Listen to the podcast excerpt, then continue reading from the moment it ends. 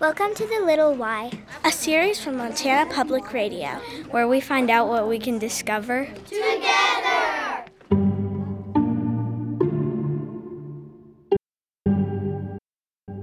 I'm your host, Austin Amestoy. You've probably noticed we're doing something a little different for this episode. After a year of taking questions from our adult listeners across Montana and beyond, the Big Why team thought it would be fun to see what kids are curious about.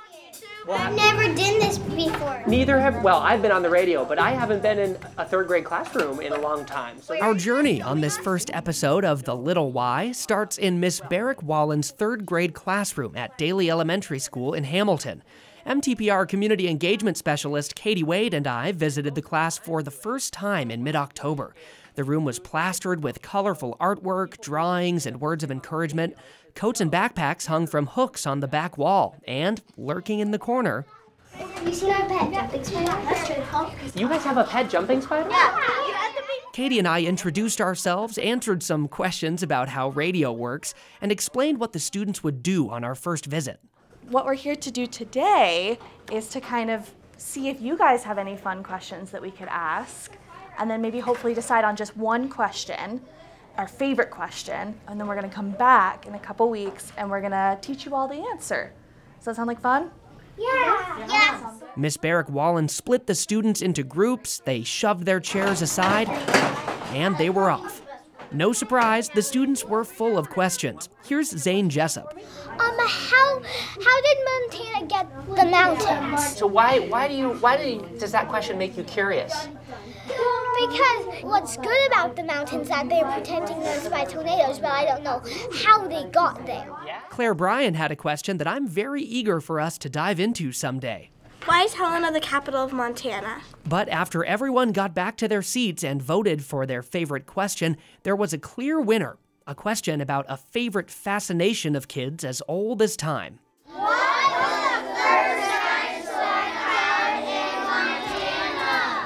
In case you missed it, the students wanted to know what was the first dinosaur found in Montana?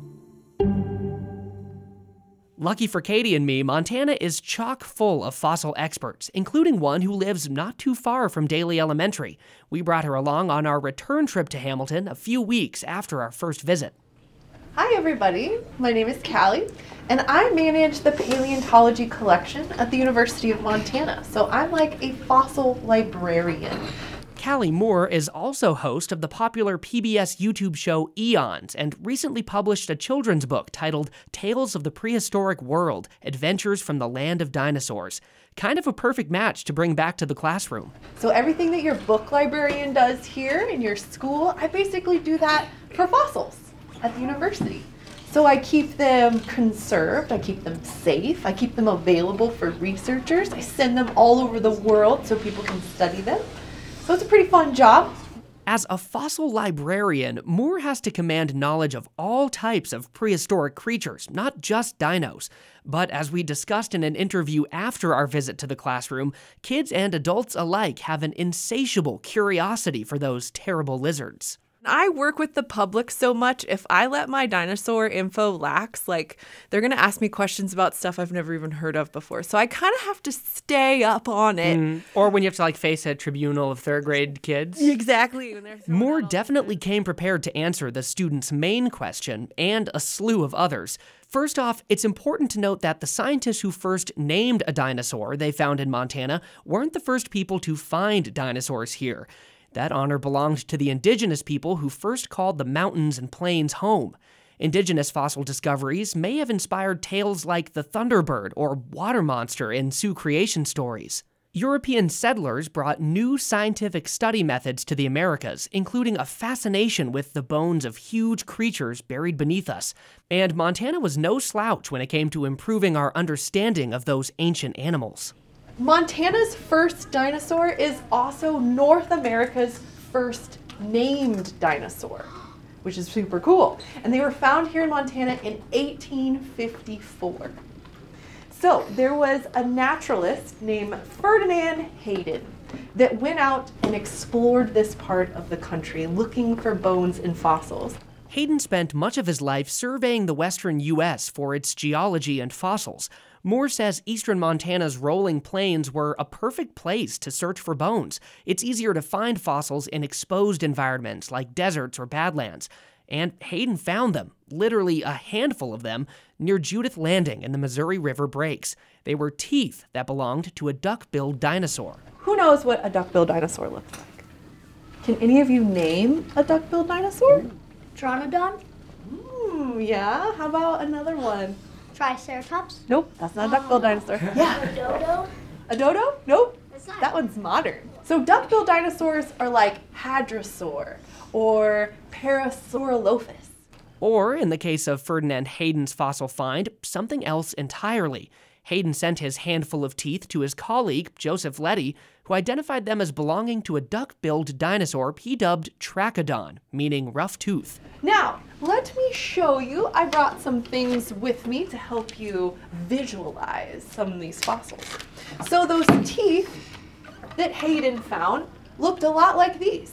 Moore walked around with the replica tooth. It's brown and slightly curved, about the size of a potato chip. The students took turns feeling it for themselves. Oh Wanna touch it? Yeah, so this is a tooth. So this is what the dinosaur used to chew up the food. Moore told me later that Hayden's find, Montana and North America's first named dinosaur, is actually still debated to this day. And what's fun about the teeth, so this dinosaur was discovered on isolated teeth. And when we look back at those isolated teeth, y- about half of them do belong to a, a hadrosaur, a, a duck-billed dinosaur, but the other half actually belong to a triceratops. And so when you Of the ones that were discovered? yeah, then? of the oh, ones. Interesting. So, so the type specimen of Trachodon, these isolated teeth, are actually two separate dinosaurs completely already, which is kind of fun. So, I mean, we didn't know. We didn't know. Moore says that's just the name of the game when it comes to scientific discovery. What we think we know often changes as we gather more evidence. Montana helped prove that point in a big way with another major dino discovery in the 1970s. Other records, fossil records from our state that are first for us, are the first baby dinosaur bones ever found in the entire world were found right here in Montana. The site just south of the town of Choteau was discovered by a local businesswoman. She collected a handful of tiny bones and showed them to a paleontologist who visited her rock shop in the nearby town of Bynum. The complex became known as Egg Mountain after researchers uncovered at least 14 nests that contained the remains of dozens of baby Maiasaura, which means good mother dinosaur. Moore says the site demonstrated that some dinosaurs cared for their young, which was a brand new idea at the time.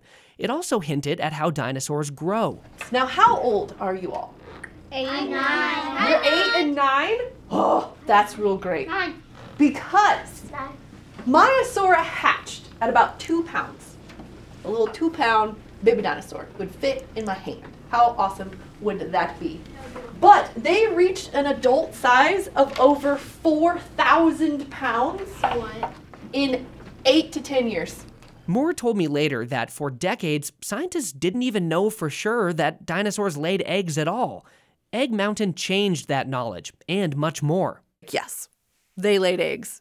Dun da da da. Confirmed. Confirmed. Um, but then we were able to look at their growth rates, how fast they could grow, because dinosaur bones grow concentrically. So they grow like tree rings. So you can slice them open, look at them underneath a microscope, and literally just count the rings and know how old they were. Egg Mountain was a groundbreaking find that's still generating new discoveries today.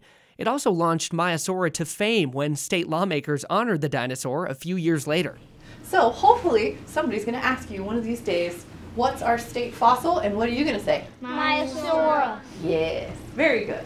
Montana's landmark fossil finds didn't end with Egg Mountain. In fact, Moore says one of the best preserved dinosaurs ever discovered was found near Malta in 2001. It still had the majority of its skin intact, including foot pads, scales. And even its last meal, what it ate right before it died, was still preserved in the belly. So there were ferns and conifers and magnolias preserved in the belly. What are those? Magnolias are trees, but they have these big giant white blooms. Moore told me it took nearly 10 years to dig up the fossilized Brachylophosaurus dubbed Leonardo out of the ground. Because once they started finding skin, like you get down to where you're basically just prepping a like removing a single sand grain from underneath a microscope. And so it was just a huge undertaking to get this specimen prepped. Moore said scientists believe the so called mummy dinosaur is about 90% complete. Leonardo is considered one of the most groundbreaking fossil discoveries ever made. And that's really the theme of Montana's paleontology records. From the time Ferdinand Hayden held those Trachodon and Triceratops teeth in his hand, scientists knew Montana was special. That the keys to unlocking the secrets of life on Earth millions of years ago could be buried right beneath them.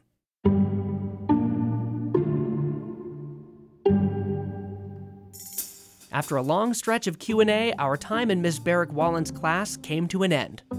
You guys had great questions. Thank you so much for listening. Can everyone uh, give Miss Kallie some applause?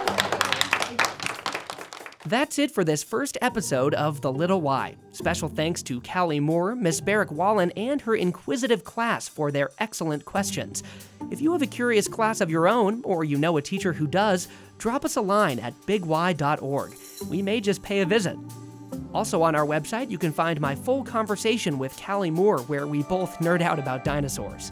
We'll be taking a few weeks to release our next episode as our reporters continue digging into your questions, with some time to enjoy the holidays, too. In the meantime, find us wherever you get your podcasts and help others find the show by sharing it and leaving us a review.